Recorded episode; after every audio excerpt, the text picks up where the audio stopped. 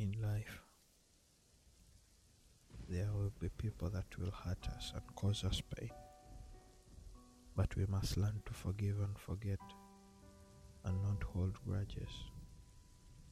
In life, there are mistakes we will make, but we must learn from our wrongs and grow from them. In life, there are regrets we will have to live with, but we must learn to leave the past behind and realize it is something we can't change.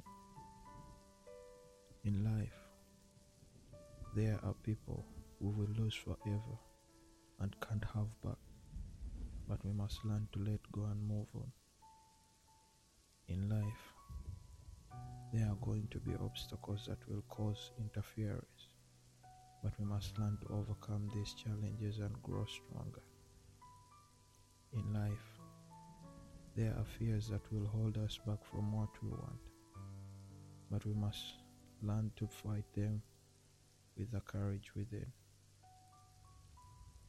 The Almighty holds our lives in His hands. He holds the key to our future. Only He knows our fate. He sees everything and knows everything.